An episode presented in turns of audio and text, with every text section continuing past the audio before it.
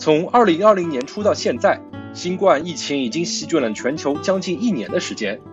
很多人的生活就此产生了巨大的变化，而疫情对于各行各业的冲击更是难以估量。这一期，我们请到了一位在美国曾经是计算机系的学生，而今操办着洛杉矶小有名气的连锁餐厅的朋友，带大家以餐饮业的视角，感受疫情当下的挑战、改变与机遇。这里是牛油果烤面包。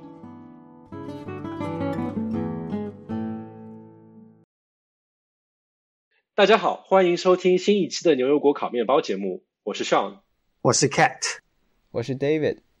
上一期啊，我们聊了非常硬核的科技计算机图形学。今天我们很有幸啊，请到了一个有趣的嘉宾，他呢是我在加州大学洛杉矶分校计算机系的学弟，但他毕业之后弃马从商。在洛杉矶创业经营连锁餐厅。呃，大家好，我姓寇，大家叫我寇就好了。我是上在 UCLA 的学弟，我们都是计算机系毕业的。然后我现在在洛杉矶做一家连锁餐厅，叫桂闪一家，主要经营的是广西和陕西的特色面食。然后今天非常高兴能上这个节目和大家聊聊。扣，我有一个问题一直非常想问，一直没有问呢，就是那个时候为什么毕业之后你会考虑到了弃马从商这样一件事情呢？呃，这个其实也有些时候很多是这个命运的选择吧。当时就是在洛杉矶老中国城，我们家里面买了一个小餐馆，大概经营了有大概两年左右的时间，整个老中国城的这个生意下降的非常严重。其实没有太多的说我们自己做的不好或者不对的原因，而恰恰正是流量下降的非常严重。后来我就。就是说这样子也不行嘛，不能说是一个小买卖弄起来其实不容易的，花了很多精力。那后来我就想，我说这个事儿该怎么弄，怎么能把它救回来吧？本来是没有琢磨餐饮这个 business 这个生意模式，然后后来我就去琢磨，那作为一个餐厅该怎么样把它做好，我就去思考这个问题。后来我得出来的结论就是，我看了一些别人的餐厅，一些排队啊或者火爆的餐厅，他们的这个后面的根基是什么？就是。它有一些比较特色的东西，而且就是会吸引到人说：“OK，我今天就想吃这东西，他必须得到这儿去，他没有别的选择。”那么恰好我们家自己 就还是做中餐还不错。如果算家里面做饭的话，我们家应该是 top tier，就是高非常高水平的一波，这属于我们一家都是属于吃货这种人，还是对这个有有有一点点这个基础的，所以就开始把我们自己家里的一些特色的食物，包括我们自己做的一些。凉皮啊、肉夹馍呀、臊子面啊，其实都是我们自己家里的口味，反而跟餐馆里做的不太一样，这样就更显示了一一些特色吧。然后就开始慢慢的就开始坚持做。然后这里其实要给吃货小分队要打个小广告，他们确实最开始帮助我们很大，所以我一直非常感激他们。甚至他开始帮我们宣传。吃货小分队就是一个嗯，在美国这边还挺火爆的一个自媒体。对，而且刚好。时间很恰巧，就是他们刚开始起步的时候，也是我们刚开始起步的时候，所以，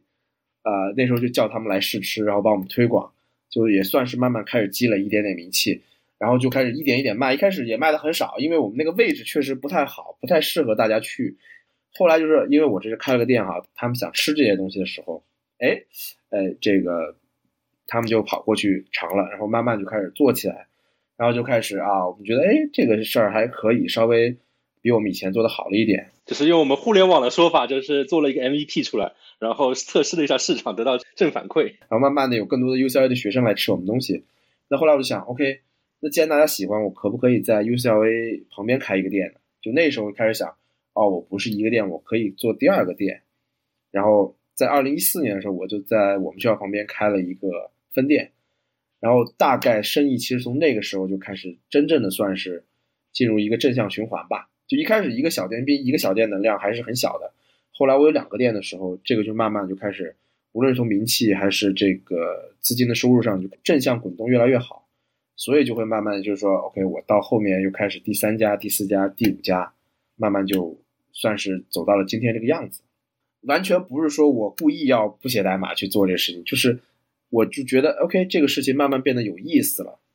我可以说把它做得更好。就是相对于，比如说我去写代码，那可能我能获得的成就会比写代码稍微多一点。因为写代码，说实话，就以我这水平，当一个普通码农 可以，但是再往上走，我觉得挺难的。其实我我听你的故事就觉得，其实跟互联网还非常像，就相当于是你有一个想法，然后先做一个产品原型出来，然后测试，找到市场的那个契合点，就是英文叫 product market fit，然后再慢慢的把它这个事情越做越大。无论是什么生意，都差不多是这么一个流程，得必须得有一个这个尝试的过程。好，那其实我接下去就是想问一个，其实大家最关心的问题，就是大家都知道疫情下面。嗯，像美国这边其实管控特别不好嘛，所以大家很多地方都会有比较严格的一些居家令之类的，会对整个餐饮行业有很大的冲击。那么从你一个业内者的角度来讲，疫情对于你们的冲击主要分为哪几个方面呢？我觉得首先直接冲击的就是营业额，这个是非常直观的，一下就会掐掉了很多很多，而且基本上是掐到你成本以下，就是 break even 都不够。嗯哼，就我还作为小餐馆的话，我的这个成本会低一点，还好。那我看到周围大餐馆，像我们老中国城店旁边有一个大餐厅，就算是邻居吧，那已经整整关了一年了，完全没有开，没办法开，因为大餐馆这个运营成本是非常大，它一旦这个机器开动起来，它就必须人员、食材一大堆事情都要到位的。比如说我餐馆上这个可能十个菜，嗯，那我要准备的这个。就 SKU 吧，商品种类二十个、三十个差不多了。但是你想，你大餐馆一翻开一百个 SKU，一百个菜，它背后要准备的内容可能就三百。哎，这部分其实对于我们普通的人来说会看不到这一部分。我们看到其实就是啊，一个菜多少多少钱。所以一般来说，对于一个餐馆来说，成本会分为哪几个部分呢？成本主要是三大块，一个是这个人工，一个是房租，一个就是这个食材。嗯这基本上是三个大头。那在这个疫情中，成本首先是增长的，因为像很多，比如说肉食工厂，它关门了，它工人得病了，他没法开工，那么就会造成这个肉的供应链上肉的短缺，那么肉的价格会涨起来。第二，你的房租没有降，因为你知道，在商业租赁里面，商业合同就是圣经，呃，没有人可以去改变它。这个就是，除非你房东就是好心啊。那那这个是好人，你只能谢谢他。如果说他不给你减，他也没有任何问题。嗯哼，这是你跟他的义务，这是你要承担的商业风险。因为就比如说灾难这种事情是不可预期的，谁也不可能写在合同里，对吧？就是说房租基本上像我的话，除了啊像 Westfield 这样的购物中心给我帮助了一下，但其他的房东其实没有给我任何帮助。嗯，只能是硬扛。啊，当然我也听说有一些房东给了帮助，有一些房东没有。这个就是有点运气的，看房东愿不愿意帮你，因为他帮你是情谊，不帮你是本分。嗯，人工的话就人工就是砍掉嘛，就是我也没有办法，我不是说不想让大家就业，这个实在是无无无奈的选择。其实我一点我是希望大家都就业，因为这样我就轻松了，不然的话，结果就是我得天天冲在第一线干这事情。所以就是说，整个的其实是成本实际上在增高。因为你的 cash flow，你的这个现金流是首先是没有的，然后你的食材也要增加，而且随着你生意的下降，你食材浪费的程度也会增加。就平时你可能有百分之十，兴许有百分之十是浪费，那你可能疫情期间会变成百分之十几二十，然后你的房东也没有降。包括还有一个，其实我这次体会到的一个问题就是 utility，就是水电煤气这些也没有太多的下降。哎，不是做了菜会变得少一点吗？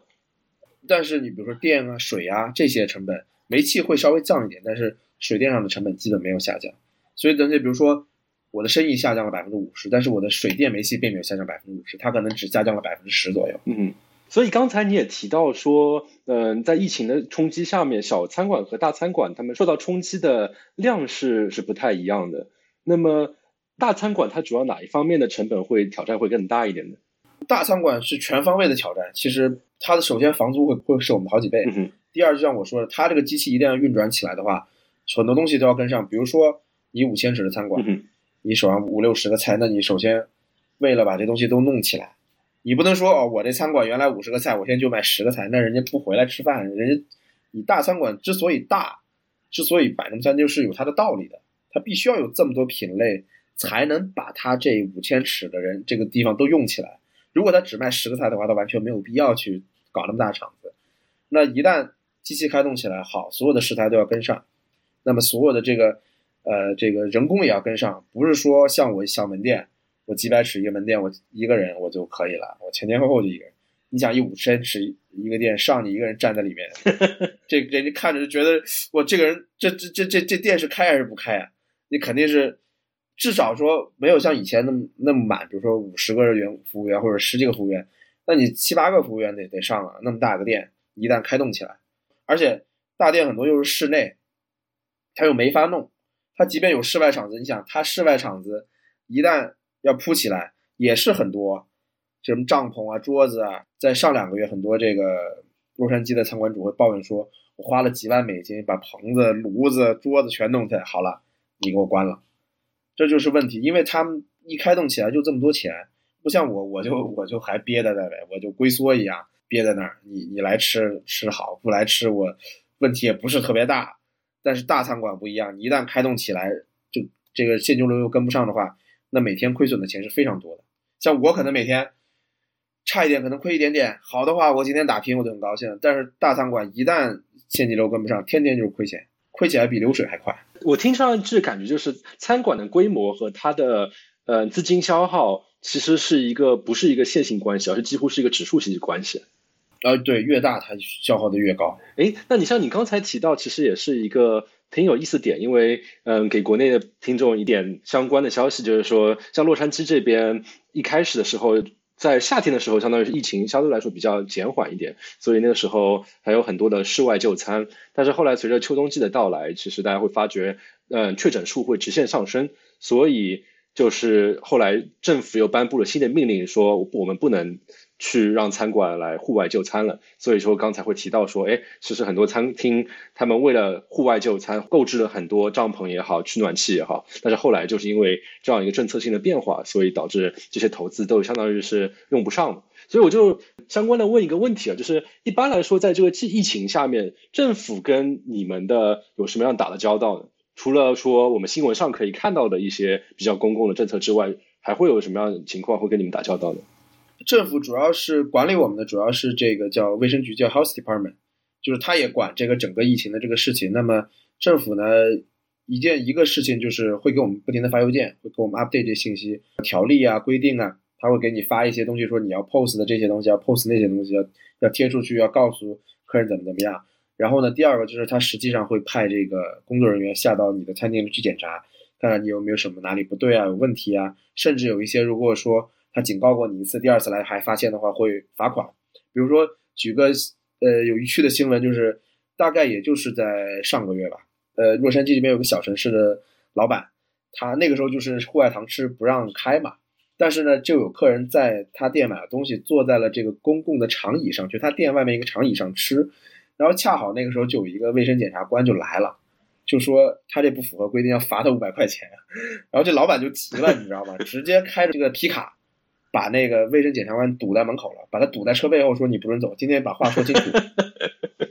因为这个长椅是公共的，对不对？他说，那既然是公共的，我没有办法去约束他，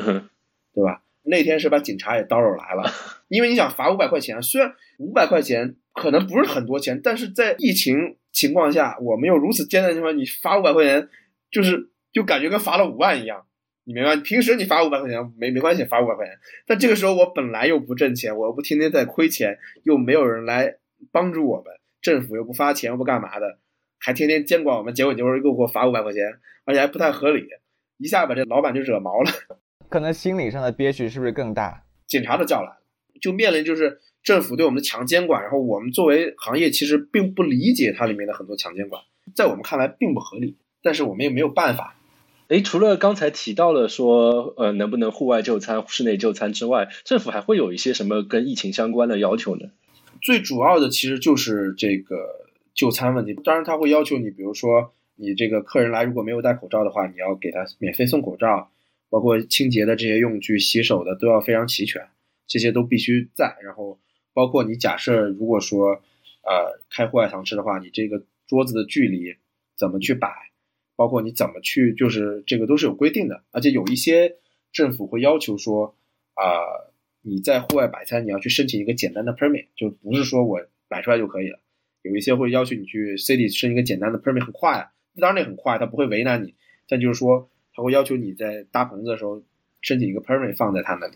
需要你去写说，我这个我这个呃椅子会是这么摆这样一个情况，然后你看合不合格？对对，你在申请 permit 的时候，你要给他画个图，说你这个椅子是怎么摆的，这棚子怎么摆的，符不符合要求，他也会来检查。我知道 Montreal Park 是有这个要求的，但是 Arcadia 好像没有，就每一个地方不太一样。比如说它这个 local 它有一个 health department，它还还有几个级别。洛杉矶县有一个大 health department。如果你的 city 里面，你城市里面没有自己的这个卫生局的话，那么一切就跟洛杉矶的这个总管走。那么如果说你有的话，比如说帕特蒂娜，他就有一个自己的卫生局，他就基本上跟这个洛杉矶的不对付。就洛杉矶说我要关户外堂吃，帕特蒂娜说我不关，它是可以的，这是允许的。包括这次重新打开这个户外就餐的时候，洛杉矶说我们星期五也是昨天才开始，但是。就加州的这个居家令是周三取消的嘛？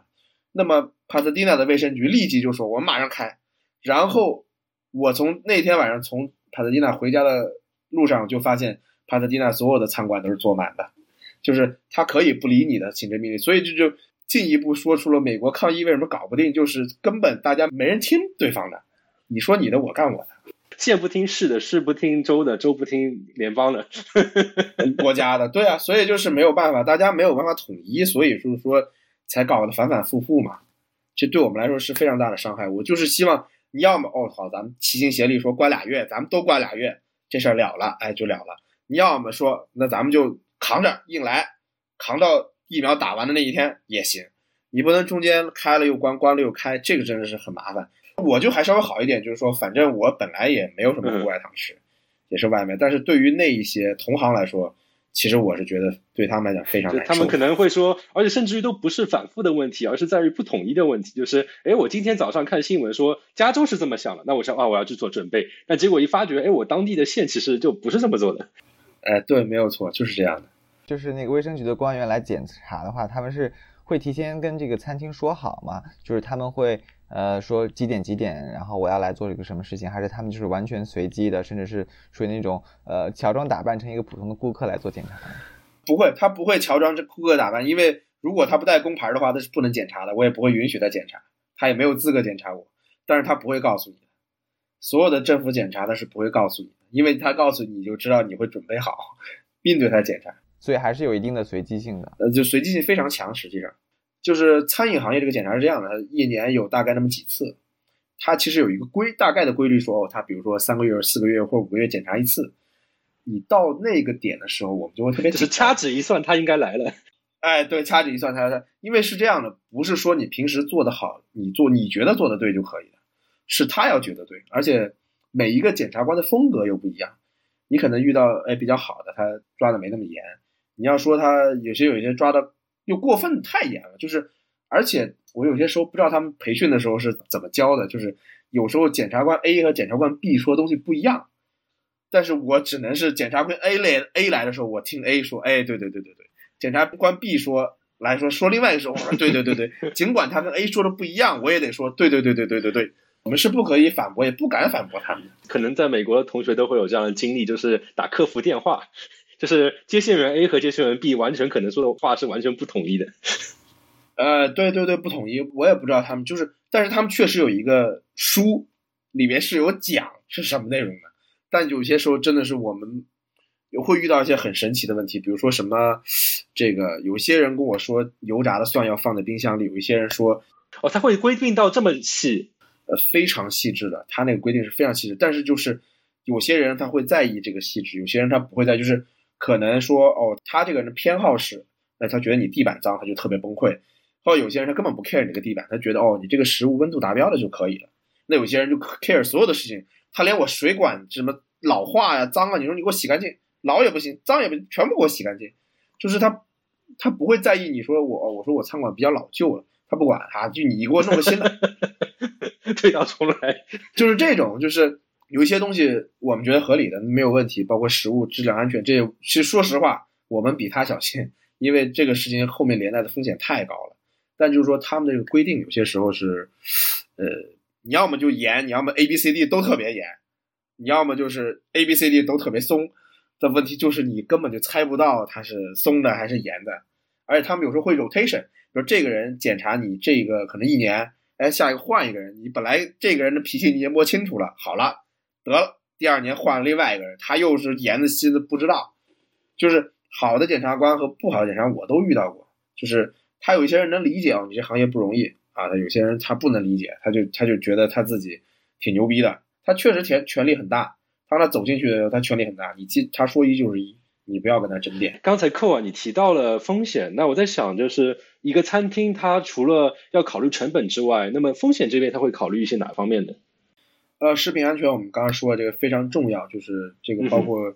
像我们的话，稍微有一点不新鲜什么，这肯定都是扔掉的。这个我们在美国的同行肯定都是一样的，因为这个事情，呃，美国抓得很严，那我们就是要跟着这个严格的卫生标准走，其实没有没有什么坏处，就挺好的。再一个，其实第二点我们很在意的就是这个员工在厨房的这个安全问题，工作环境中的安全问题。毕竟有火呀、水啊、烫伤啊这种事情，所以我们会很小心这些问题。那正好提到了员工的安全，因为我觉得大家在疫情期间就是人心惶惶，每个人都可能会得新冠，所以我在想，作为餐厅这边会有什么样的措施来应对员工得新冠这样一个风险呢？呃，员工得新冠其实没有别的办法，就是回家休息。然后我们会就是说把这个呃，比如说他假设他比如说今天工作过，那我们相关如果假设他查出来，我们相关的这个所有人员跟接触过的，我们都会要求他去这个检测。然后包括我知道一些其他餐厅，包括像这种，无论说是任何行业吧，只要一旦查出来，那么当天可能就是关门掉，关关门，然后进行消毒。然后再重新开起来，就不可能说是说啊，我们如果说这个门店呃有人得了，那我就把它关掉，关十几天。其实我我没法承受这个损失，但是我就会说，呃，如果说有人得的话，那我我考虑过的就是需要把它相应的员工首先回家休息，这是肯定的。然后相关接触人员一定要先去检查，检查完没事儿了，我们再再回来工作。然后再一个就是要消毒。但是实际上，无论你去什么。比如说什么温度啊什么，其实最终还是要靠员工自己自觉。讲实话，因为我们只能规定他在餐馆里的行为，我们无法规定他在外面的行为。这个说实话，最后还是要算到个人的这个责任和这个思想层面上去。他有些人他就是不在意。你就比如说，我们知道有一些像我们邻居他们得的，呃，这些就就经常有，就不停的老有员工哎，这个这个得了，那个得了，老得关一下门什么的。但是也不会说选择说啊，我们就彻底关门，不会的，因为大家都在挺。说实话，每多挺一天就是机会，就是在这种危机的情况下，只要活下来就是有机会的。那我在想，面对这么一个呃艰难的时刻吧，那么刚才涂到说政府会有给出一些指导意见，包括也会来监察之外，政府有什么帮助餐厅的部分呢？啊，说实话，政府呃联邦政府确实给了我们不少贷款，这个是。我们要说实话是要感谢的，因为即便在咱们国家疫情那么严重的时候，也没有听说给到多少贷款。就是作为尤其小企业来讲，融资手段很少。假设我们要去找商业借贷的话，那其实利息是非常高的，可能是百分之十、十几、二十都有可能。那这个时候他不宰你，他什么时候宰你，对吧？十几二十是年化吗？年化，这么高啊？非常高，短期商业贷款就是这么高。但是这次算是可能也算是美国人比较牛逼，他能印钱，别的国家他不敢印，所以他印了这些钱，确实帮助我们渡过了难关。就联邦政府的一些 program 还确实是帮助我们，但是 local 的政府，说实话，地方性政府没有什么太大帮助，除了给我们不停的找事情，不停的 不停的变这种呃规则以外，呃，他其实能帮助的很少。当然，他可能也是因为他财政预算的问题。嗯哼。但这是联邦政府不能印自己的钱，呃，这州政府不能印自己的钱，没办法，联邦政府可以印美金，所以说还还好，确实，实话实说，对我们帮助很大。如果说真没有这点钱的话，还是非常非常难的。这我觉得在在此建议加州政府发币，发一个加州币，只能州内流通是吗？哎，所以嗯，刚才提到了，就是关于成本也好，也包括说是关于一些政策也好。那么对于客流来说的话，经过疫情了之后，像你疫情之前，你们客流主要来源就是哪里的？疫情之后会有什么样变化呢？我的主要客流还是学生吧，像我很多门店，我三家门店，一个在 UIC 旁边，一个在 UCL 旁边，一个在 UC Irvine 旁边。嗯哼，啊，这这三这是三个主力门店，那基本上是学生。然后就我所知，而且明显可以感觉到学生在陆续的回国。就比如说在疫情刚开始的时候，我还能看到很多学生，我还能我还就是从我的销售额上我知道，OK，这些人还没有回国。大概在八月份那个时候，因为飞机很少嘛，就可能一个月只有一班或者两三周才有一班，而且机票非常贵。那那个时候很多学生还没有考虑说，那我接接着在美国先扛着。然后大概到八月份开始吧，就是机票开始便宜，然后机票这个航班数量增多，那么你就会发现有很多很多学生回国，就你能从我的营业额上可能看得出来，它有一个下降。嗯哼，就是我每次会有营业额下降的时候，我就会考虑我会为什么会下降？如果说我做的吃的没有问题的话，那就是别的问题。那别的问题想了半天啊，只有是学生回国这个问题。然后之前我们也问过一些，就是呃来的这些顾客会说，他们会说。哦，我认识的十个人里面九个都回国了，所以说我的客流量主要是这帮学生，大部分就是就一半以上是学生。当然我因为经营的时间也长了，所以说有一些本地的这些顾客，包括老美啊，一些上班族啊，啊这些呃还有，但是也少很多，毕竟不上班了嘛。上班族也占一部分，但是大头还是学生。嗯，所以我这些流量还得等一段时间才能回来。得到秋季开学，因为我看基本上所有学校的目标都是秋季一定要线下上课了，所以说我的困难时期可能还要再撑一点。但是如果说能回来上班的话，会好一些，就是我至少能不再亏损。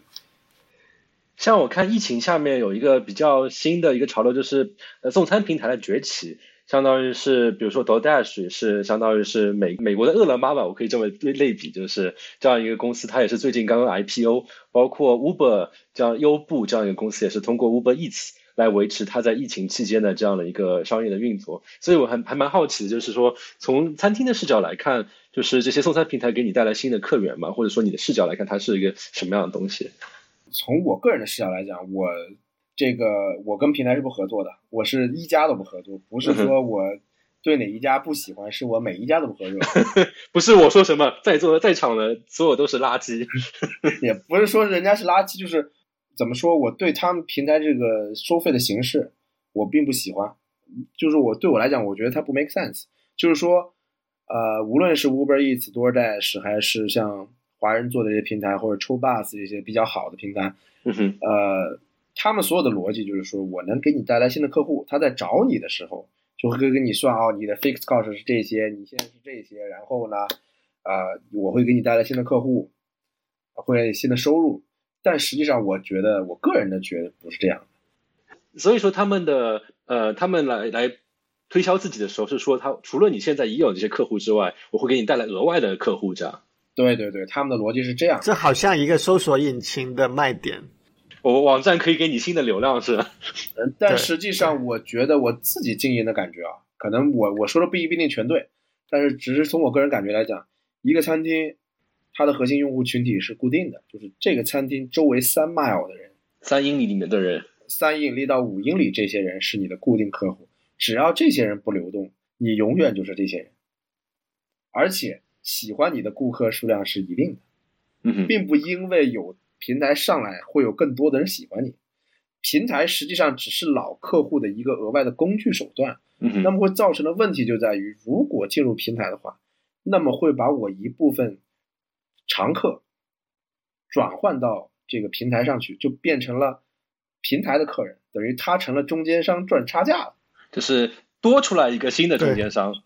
多了一个新中间，这个其实是没有必要的，因为喜欢你的这些人，他永远喜欢你。嗯，只要你不把东西做差、做烂了，啊，他永远会来。他今天不来，他明天来；他明天不来，后天得来。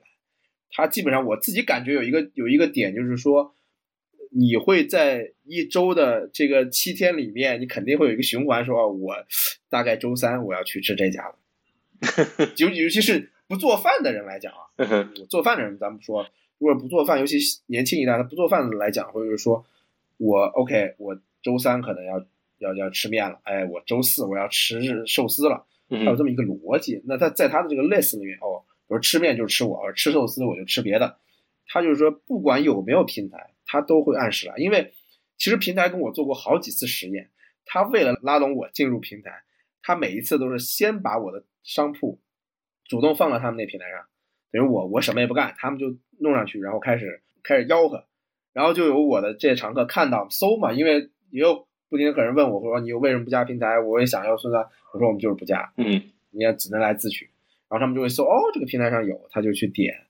那比如说一两个月以后，这个平台会给我打电话，哎你看，他就会说我给你带来了多少多少钱的这个收入。但实际上我知道这些都是我的常客，只不过是换了一种方式而已。嗯然后他就说：“哎，你看，你要是不加的话，这几千块就没了。”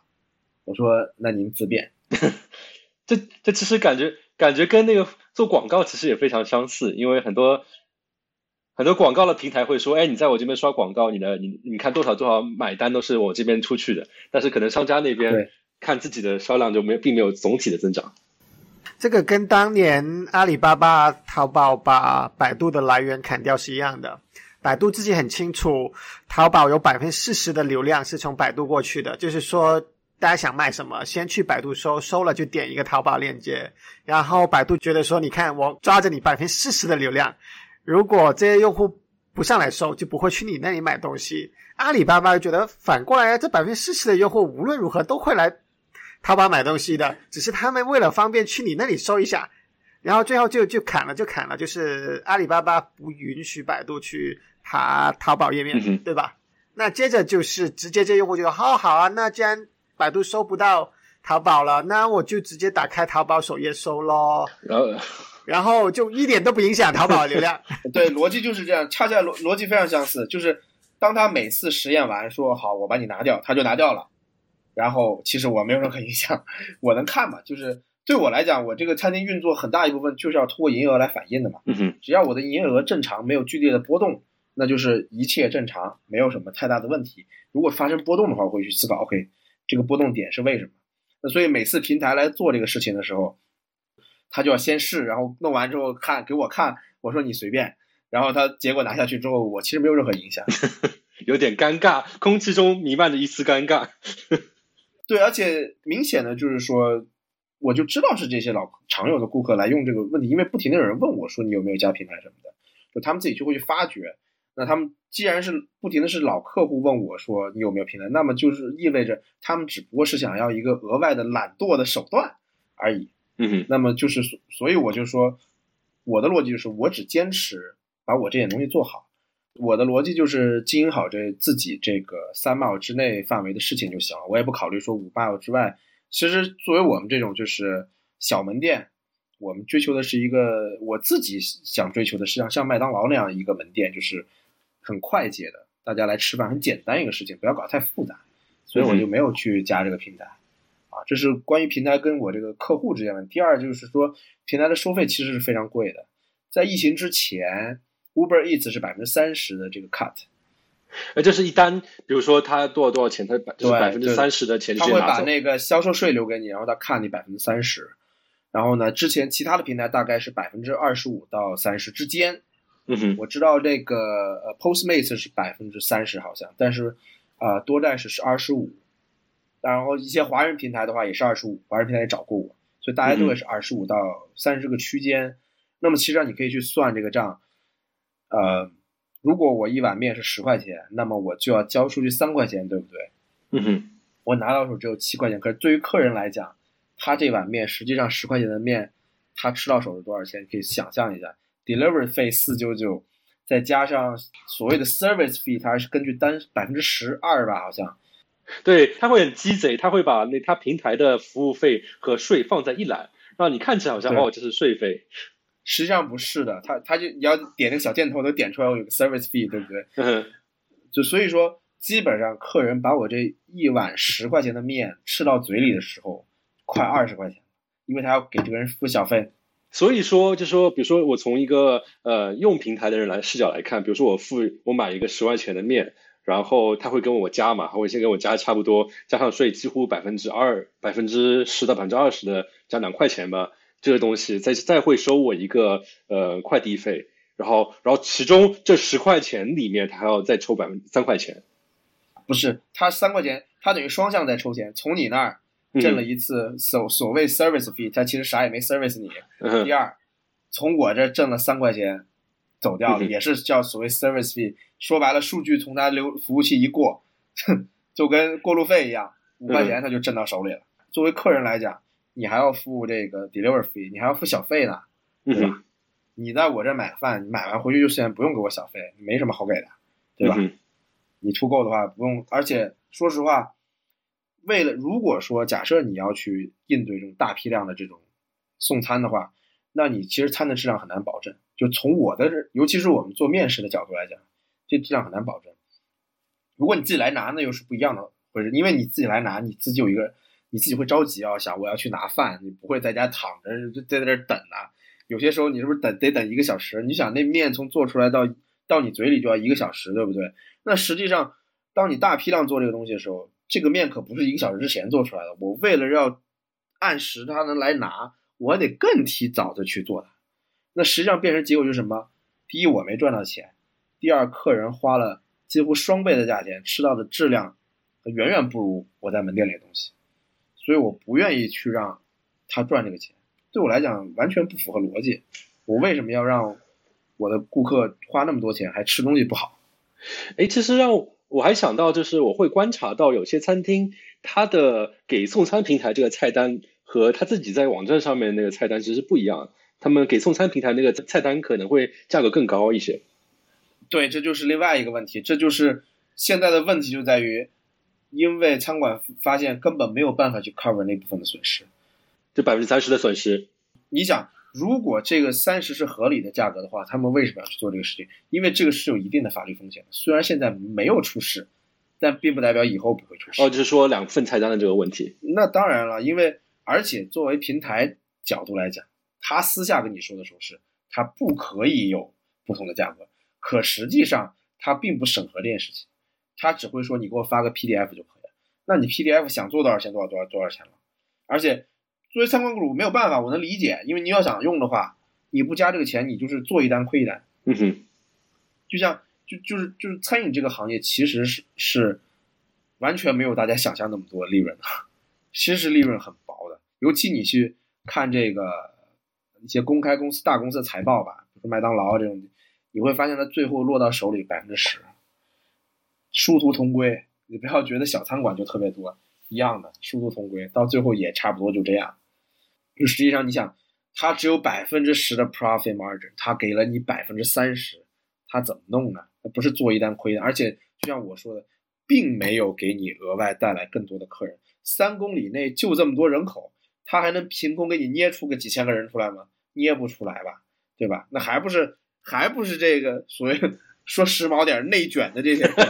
在这用啊，对吧？互相在这用啊，对不对？我之前记得看过一篇采访，也是采访一些嗯餐厅的业主，他会觉得说，疫情之前，因为大部分的客人还是会来做堂食，所以说对他们来说，用这些外卖平台的这些外卖单是额外多出来的单。但是疫情期间，就是这些堂食的人不见了，他会换一种方式来向你去订餐，然后就变成了。外卖成为主要的你的客流来源，那这样的话，那个百分之三十的呃税税，相当于就被非常贵的。等于我送给他了，等于这这些东西我送给他，而且还有一个问题就是说，这个用户是有习惯的，他比如说习惯了用这个平台，那有可能造成在这次疫情造成之后，就是很多餐馆会发现哦，他这批客人永远不来店里吃饭了，他就是这个外卖。嗯哼，那面临的那确实很多业主面临的问题是。他比如说，原来我我弄了一个两三千尺的店，那我还是要做这个上门买卖的。结果好了，大部分变成平台了，它也拉不回来。首先，你这个地地方就浪费了；再一个，你就永远就要被平台握在手里了。而且，一旦平台把你握在手里，那人家赚钱的方法可花样多了去了，可不止说是啊，我收你点平台费。呃，现在多代是有叫那个什么店铺装修费，就跟淘宝那装修店铺一样啊，页面装修嘛。有有有，它叫。它至于怎么美化我不知道，反正它有这么一个 service 叫什么 DoorDash Storefront 哦，它有额外增加一个什么？你可以想象的是，当它之后肯定有竞价排名，你不花钱，你这排名上不去。对，就感觉阿里巴巴里面的淘宝那些东西都可以上，因为你往下走的逻辑就就这逻辑就是自然而然的，它有的是办法挣你的钱，最后你依赖它的时候你就没得选了。就像国内很多美团，包括一些餐厅也发生冲突，就是这个问题。你最后变成依赖它的时候，你就没有办法。如果你没有办法保持自己独立性，你就你就完了，最后随便你宰割。因为我做过实验的，我还真不是说没有做过这个外卖实验。嗯，我中间上线过一个相当于子品牌，我就啥也没干，我的子品牌我我做的是不一样的东西，我就放在了外面，我就想看我在什么也不干的情况下，外卖平台能否给一个啥也没有的店铺带来任何流量。你这个算是你算是黑客行为，hacking。我我没有黑客行为，我就是做了一个子品牌，我也跟他签了合同我上正式上线，没问题，实实在在也最后发现逻辑是，你自己不做宣任何宣传，不再买任何额外流量的情况下，你这个店铺是无人问津的，一个星期一张单，十块钱二十块钱，就也就是说，所谓用平台能给你带来新客户，这是一个假话，它只不过把你现有的客户包装了成了它所谓的新客户而已。你想，如果它能带来新流量，那你所谓那我一个新上架的店铺，它应该有一定的自然流量？嗯嗯，没有，什么流量也没有。我放了又，哎呀，我这可能又放了七八个月了，我啥也没干，反正我就放着，我就想看你有没有流量啊！我还抱了一丝幻想，我说哎要真能过单了也行，也也算是符合逻辑。因为我觉得就是说，你要真想在这外卖平台上能所谓能赚到点钱的话，必须得在就是说在一个门店里形成多个子品牌会好一点。嗯就是额外在你这个已有的用户群基础上拓展新的用户，那么拓展新的用户的方法就是要出品不同的东西。嗯，所以我当当时做了这个实验，很可惜这实验并没有成功，就是多带式，没有带来任何流量，也就意味着你如果想要在这个平台上好好生存下去，你也得花不少精神去做宣传，嗯，而每一次宣传你花的时间，这些都是金钱。你想，你比如说你要买这个广告啊，这个什么 social media 的广告宣传，这些都是钱，都是额外的钱，所以并不是那么简单的。哎，所以像除了这些外卖平台这样一个新兴的东西之外，嗯，像传统的话，一个餐厅出来之后怎么获取流量呢？怎么宣传自己呢？呃，我最主要的流量还是这个靠口碑相传啊，然后再一个就是我我也有这个会找人来试吃，有很多这种 blogger，自媒体，呃，foodie 自媒体会来试吃，有一些会你会有些时候你能找到一些比较大的，比如说可能有几十万粉的，他给你来宣传，或者会找到一些小的，不停的小，而且你新店开的时候也会有他们这些人想来试吃的，他们自己的博客也要也要有每周有新的节目出哎、来。对，呃，他们也算是趁吃趁喝吧，到处拿拿着自己几千小粉，有些很有意思，几百粉也敢上来跟我说，我能不能跟你那儿免费吃一顿写一个？我说你你别来，对，我因为我看之前看到有一些网上还在那边嘲讽这些人，就是天天在那边就是非常厚脸皮的说、啊，我就要免费吃你东西。呃，对对对对对，有就是鱼龙混杂，有一些确实有用，有一些买的僵尸粉你也不知道，你们没办法知道他是不是活跃粉，所以说我个人感觉还是口自己把东西做扎实，这个很重要，就是就就是互联网来讲，肯定把产产还是要把产品做扎实，这是最重要的。宣不宣传，你时间时间会给你答案的，就是你慢慢的积累就起来了。基本上算现在做的稍微有几家门店还好，我就宣传上不用费那么大功夫。我肯定也宣传，我也找他们来吃，我也我也写写 review，肯定是写五星好评，这些我都得弄，因为没办法，这这这这这行行规行业上的东西你不弄也不行。但基本上我也就是初期弄一下，后来我就不弄了。基本上我可以看到，就是说营业额达到一定水平之后，我就等它自然增长，我就不花精神，因为花精神就要花精神花钱，所以说要要算一下，比如说你真的能花这些钱，能带来额外的收益才好。像各个渠道，其实我都试过，我会发现其实并没有太多收益，就是现在整个可能是世界太复杂，这个流量太散，没有办法说是把它集中到某一个点上去专门来做。像 Instagram 上哇，吃东西太多了，五花八门，你有没有办法说是这个能把他们吸引过来？不太容易。而且我们本来就是中餐，又是一个小众市场，你毕竟不是做热狗啊、汉堡啊、炸鸡这种像美国大众食物，那可能会不错啊。但是像我们做中餐的话，确实是比较小众的市场。你要想一下两下把他们都吸引过来，在没有，尤其在没有华人基础背景这个人群客户情况下，不太容易。这让我想到，就非常像一个互联网产品，就是一开始的时候，可能要想各种各样的方法来获取第一批用户，可能需要在呃流有流量的那些平台上面去刷广告，也可能说是需要去主动的去那些媒体那边去宣传自己，然后等你慢慢上路了之后，就可以成为一个自然而然的滚雪球的一个成用户成长方式。要的要的，肯定你要肯定会跟亲亲朋好友说来吃饭啊，写个对 review 啊，这都都肯定会要求的，这没什么好掩饰的。这新店一开门，肯定是跟所有的朋友说，来来来，赶紧给我写 review，别事儿都别干，不管你吃没吃，上五星好评，肯定都是这样。像像我们做互联网，就一很多朋友一开始的时候，其实他的第一批种子用户就是亲朋好友，也是一样的道理。嗯，对对，就是这样的，每个行业都差不多，都是这样，都是这个人与人之间的这个关系还是最重要的。所以我觉得扣到哪一天不做餐饮的，回来互联网，我觉得你这些经验还是可以 运用到这个行业里面。先把这件事情做好吧，现在先我先赶紧先活过来，现在还属于算是在危险期，还没度过危险期吧。对我们整个行业来说，可能还要到再过几个月，可能才才会好一些。它必须得恢复到一定的室内堂食，我觉得才会完全恢复起来。但是目前看还需要一段时间。那我们刚才聊了很多就是愁眉苦脸的话题，那我们就聊一些稍微积极向上一点的话题吧。就是你觉得疫情或者说是这样的一个时代技术的一个发展，对整个餐饮行业带来什么样的新的机会呢？呃，整个疫情，我觉得对餐饮行业其实要有个反思，就是说，那我们在开这个店的时候就会想，哦，下一次我们怎么应对这个风险？因为很难说十年之后或者几年之后会不会再来一个什么 COVID 二十六啊，再来一下。那对我们来讲，可能就会要去思考怎么去应对这个问题。那么可能就是说，我们很多大店要把它拆小，我不要去做这种大的餐厅，或者说你要做大的餐厅，你要会想好说，我在面临这些问题的时候怎么去应对。像比如说很多米其林餐厅，它这一次没有办法应对，就是他平时很高傲啊，他不做这种平民食物，他每天就开五点到十点。他每天就赢那么几小时，他以前活得贼棒，结果疫情来了，好了，他一下就不知道怎么弄，因为他平时没有不做中午的买卖嘛，他不知道大众喜欢吃什么，他也不屑于那个时候他也不屑于做大众吃的东西，这个时候你想再让他去做大众时候再把人拉回来就不太容易了，所以就是说疫情还来了，你就要考虑就是说，哎，我们以后怎么面对这个风险，尤其不要盲目的去做一些这这餐饮行业的东西。就比如说，我们华人做餐馆的，要么喜欢地方扎堆，要么喜欢这个品类扎堆，要么一窝蜂啊，大家都做川菜，全部都做川菜啊，一窝蜂啊，我们都都做火锅啊，一都做火锅，就要去静下心想一下，OK，到底是怎么做会更好？再一个就是说，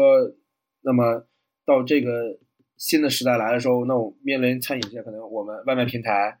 它也确定它肯定要生存下来，那我们以后如何有？有没有办法就真正的能跟外面平台做朋友，而不是成为敌人？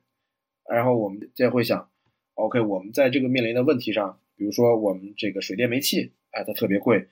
这个水电煤气，我们有没有在未来办法说我们去节省？像我自己发现这个问题，我就会做一些研究，会发现哦，实际上在餐饮行业行业内也很多人在做这种改善，比如说啊，我们这个厨房的抽风机，就是我们平时打开的，就是在百分之一百运作。那么会想，这个它又吵，它又费电，那有没有办法？就是说，哎，我生意不好的时候它降下来。后来我去研究之后，确实发现，哦，它确实有这么东西，它就是可以说是在有一个装了感应器，感应你这个烟的浓度，小的时候给你调小，大的时候调大。哦，我觉得哦，有这么个东西，那么以后再有新的门店，我就可以去使用它。包括现有的门店，如果有恢复的话，可以去安装它。那么。对于电费上就可以节省，这就是把这种科技要运用到这个每一个环节里去，包括它一些像，甚至有一些地方可以装这种太阳能热水器。你别小看热水，其实在餐饮行业里面是很大头一块消费，因为你必须不停的在使用热水。再一个就是说，我们在运营的过程中，你会发现很多时候，那用人呐，比如说我很多餐厅，我必须得有什么什么师傅，我必须得有什么什么服务员。那这个是不是可以结合一下？比如说，我们通过，比如说前天就没有人，我就全是电脑点餐，点不明白了，你再叫个人来。呃，你说真是遇到七八十岁的老爷爷，我们出去给他指导一下。像我们普通人，比如我们这一代人，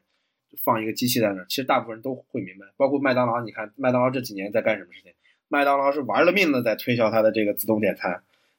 他不惜放一个人，花钱十五美金一个人站在那儿告诉你怎么点，他也希望你。去点，而且基本上我去的不多啊，我每年可能会去几次麦当劳。我现在去麦当劳感觉就是，它前台那个机器那是没有人的，它前台是没有人的，它一定会让你先去尝试这个事情。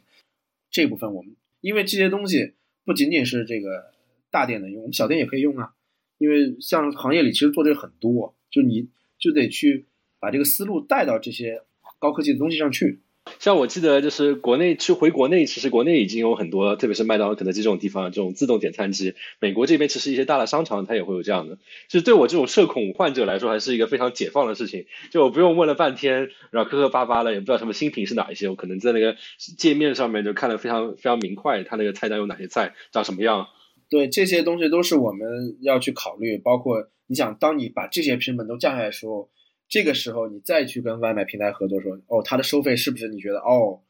我们是不是就有利可图了？而不是说啊，平台收那么多，咱们永远挣不了钱，也并不一定，因为平台毕竟的优势是有大流量嘛，它的流量还是大，对吧？包括一些品牌效应它还是大，它有可能会啊，比如说它现在是三 mile 的这个配送范围，它以后有可能会随着它自己的这个这个算法或者效率的提升，它可以把配送范围提高到五公里。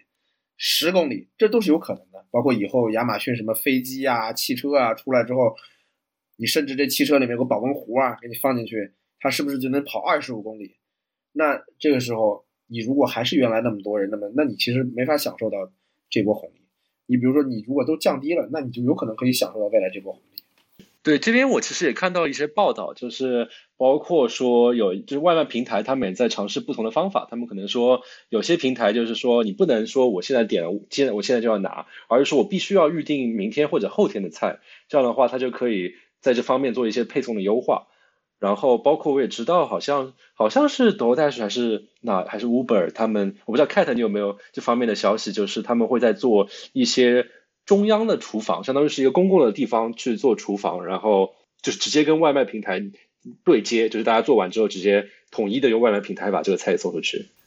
嗯，那个是 Uber 的那个创始人新做的公司啊，叫做 Cloud Kitchen Systems，然后他们做的就是专门去买一些大的 potentially 就是之前遗弃的这样的大厂房的建筑，然后把它们改造为就是中央厨房。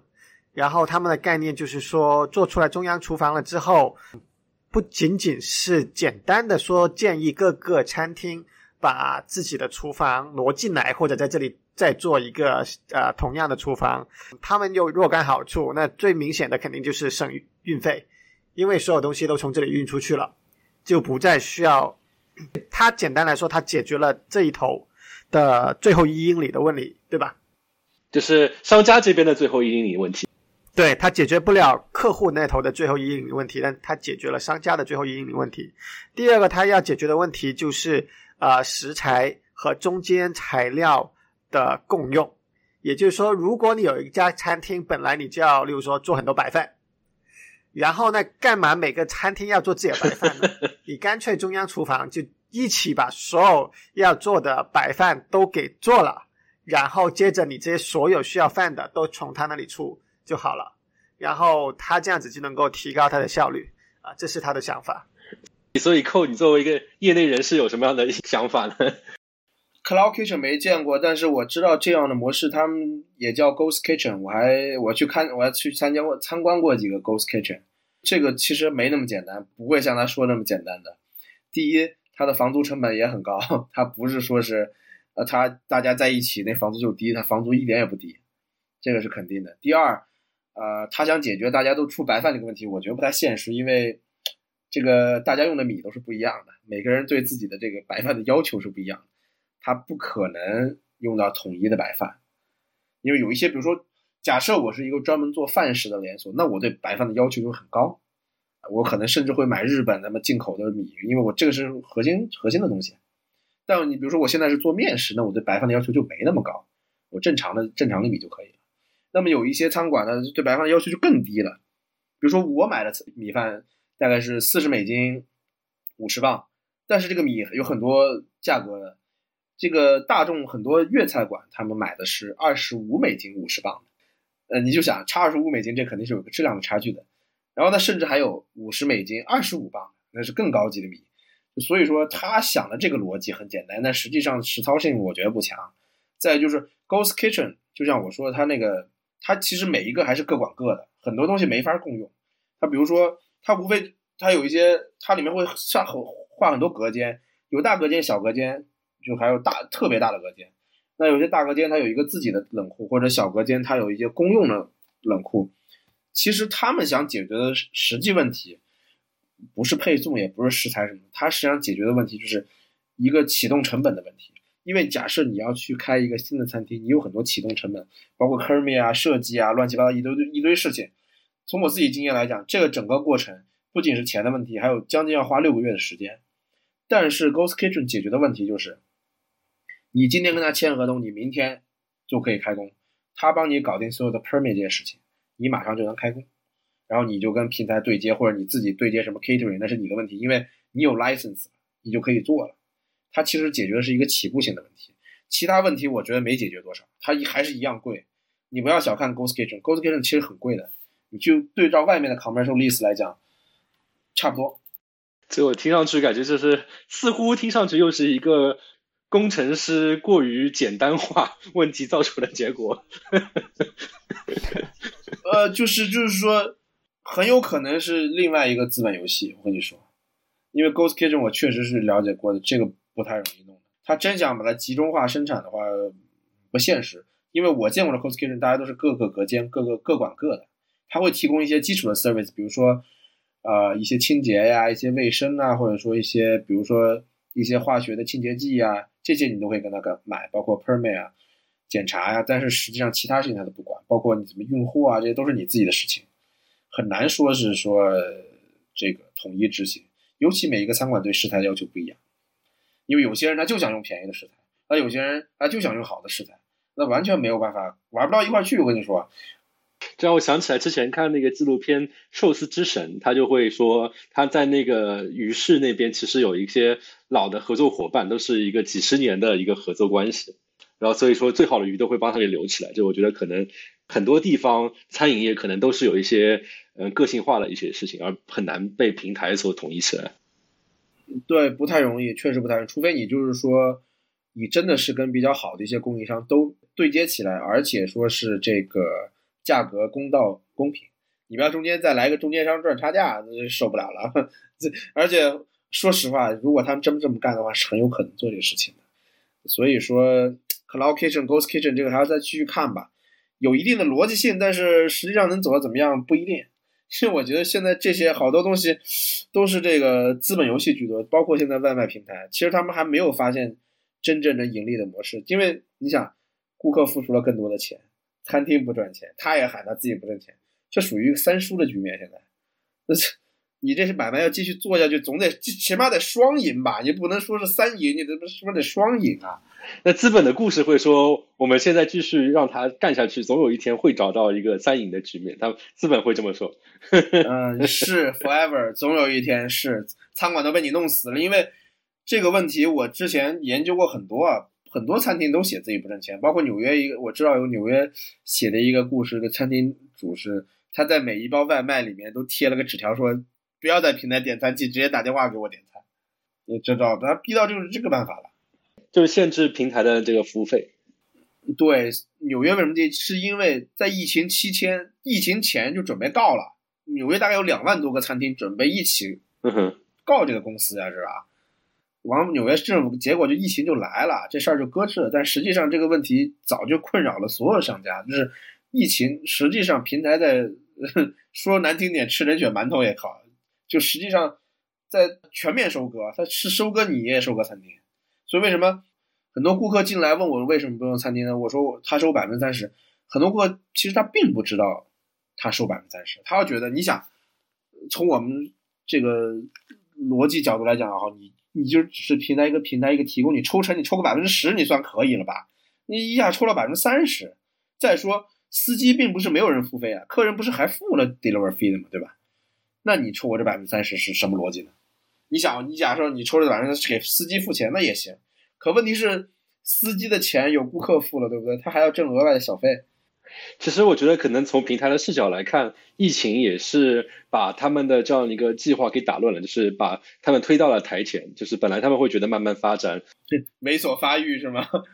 突然之间就推到了这么一个主要的位置，然后这上面把这个矛盾就给顿时给激化了。就像嗯，在疫情期间，那个有个公司视频通讯的 Zoom 公司也是，他之前其实都想专心的去做一些企业化的视频通信的方案，但是突然之间所有人都在用 Zoom，就爆发了很多服务器方面也好，包括呃隐私保护也好，就提高突提出突然之间一些大的挑战，马上就出来。对，一下就给炸掉，一个一下就炸掉了。之前还收到一个非常有意思的一个广告，就是一个机械臂，一个机器人的机械臂，他在那边做烧汉堡的那块肉。他我收到过这样一个很神奇的广告，我不知道这部分你有了解吗？我有了解啊，我我那个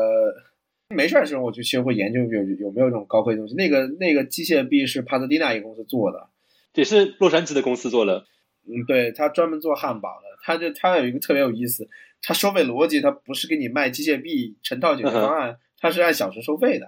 它是一个 subscription model。这机械臂一小时收十五块钱，十五块钱就是现在的，是 minimum wage，minimum wage，工人的最低工资。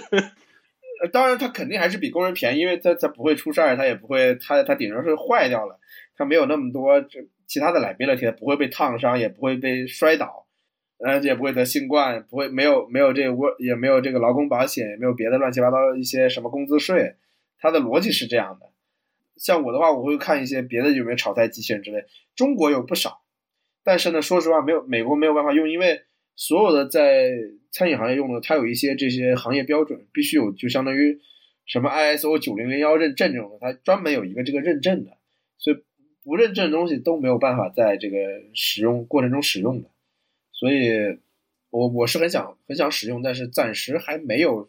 就是在机械化这块还没有很好，就是餐饮整个这个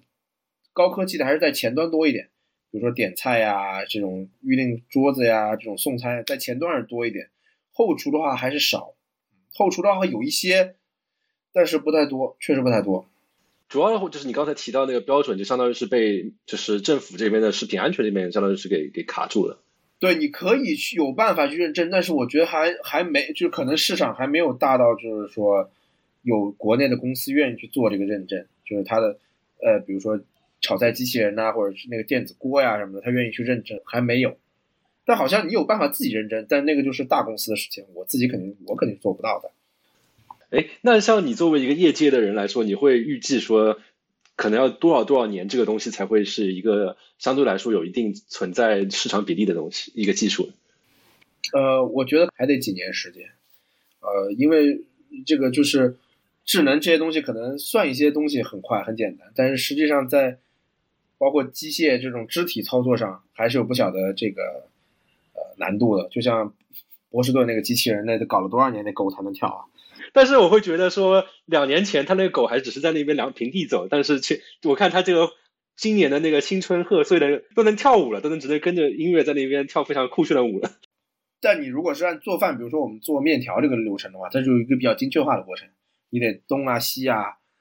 几个机械臂不停的要去动，但我觉得更成更好的解决方法可能是把整个流程做成一个自动贩卖机一样的黑箱式的东西。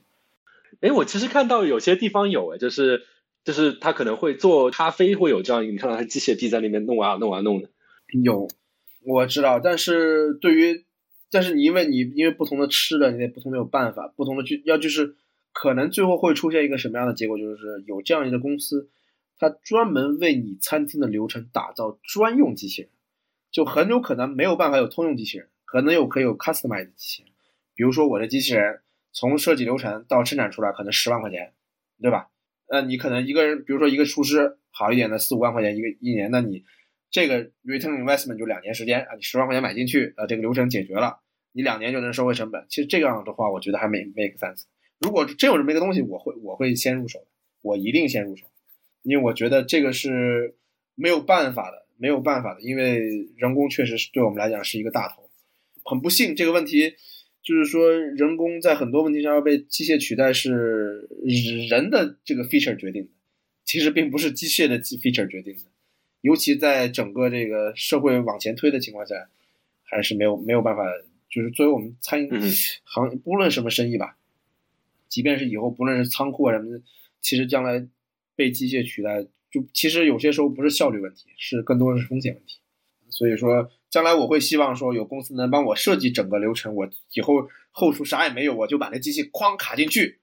光按按钮，哎，这是对我来讲是最完美的事。当然，我还会放一个人在那儿作为一个操作员，但那就远远就是简单的多了。那我可能整个餐馆的运作，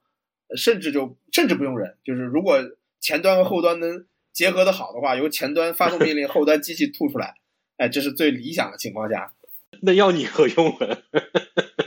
哎，我负责投资嘛。嗯，那没办法，直接给政府吧，然后政府就给大家发钱了，这个社会主义就实现了。那那个时候可能就真的实现了，就 OK，每个每年每个月大家发点钱就行了。那这就肯定是，那那时候工作可能纯粹是一种休闲方式，一种生活方式。也许人类社会最最终会走到那样一个状态下去，因为你确实机器人。不工作你怎么办？那肯定还是得有点办法解决他们他们要做什么的问题。呃，但是这种这么大型的机器要 customize，可能没个五年十年的是出不来的。就是餐饮整个行业后厨这部分面革新还是需要花时间的，因为它这个操作流程不是那么简单的，而且还涉及到种种的法律法规认证。因为你要开仓的话，所有的设备都要认证，然后他都要来检查，包括你煤气、消防、火一大堆事情。不是一蹴而就的事情，不是简单的说我们扔个机器人进去就可以的。这机器人还得防火，还得不能防滑，还得一大堆事情，还得用的这个，比如说塑料是不是食食品级的塑料？那我们非常就期待整个餐饮行业，包括整个科技行业怎么会互相影响，来达到一个不一样的未来吧。然后与此同时，眼光放近的话，那也希望各位餐饮业能够挺过这一次非常漫长的寒冬吧。那非常感谢这一期寇啊，这贵闪一家的大老板寇来做客我们这样一个电台，跟大家分享疫情之下餐厅这边的很多的细节上的问题，也非常欢迎大家踊跃的在我们的听众群也好，各种播放平台也好，提出相关的一些问题或者进行一些讨论。这一次的问题可以是大家有碰到过什么样神奇的就餐体验吗？好，那谢谢大家收听本期的节目。如果大家喜欢的话，记得在各大平台订阅收听。我们下一次再见，拜拜，拜拜，拜拜。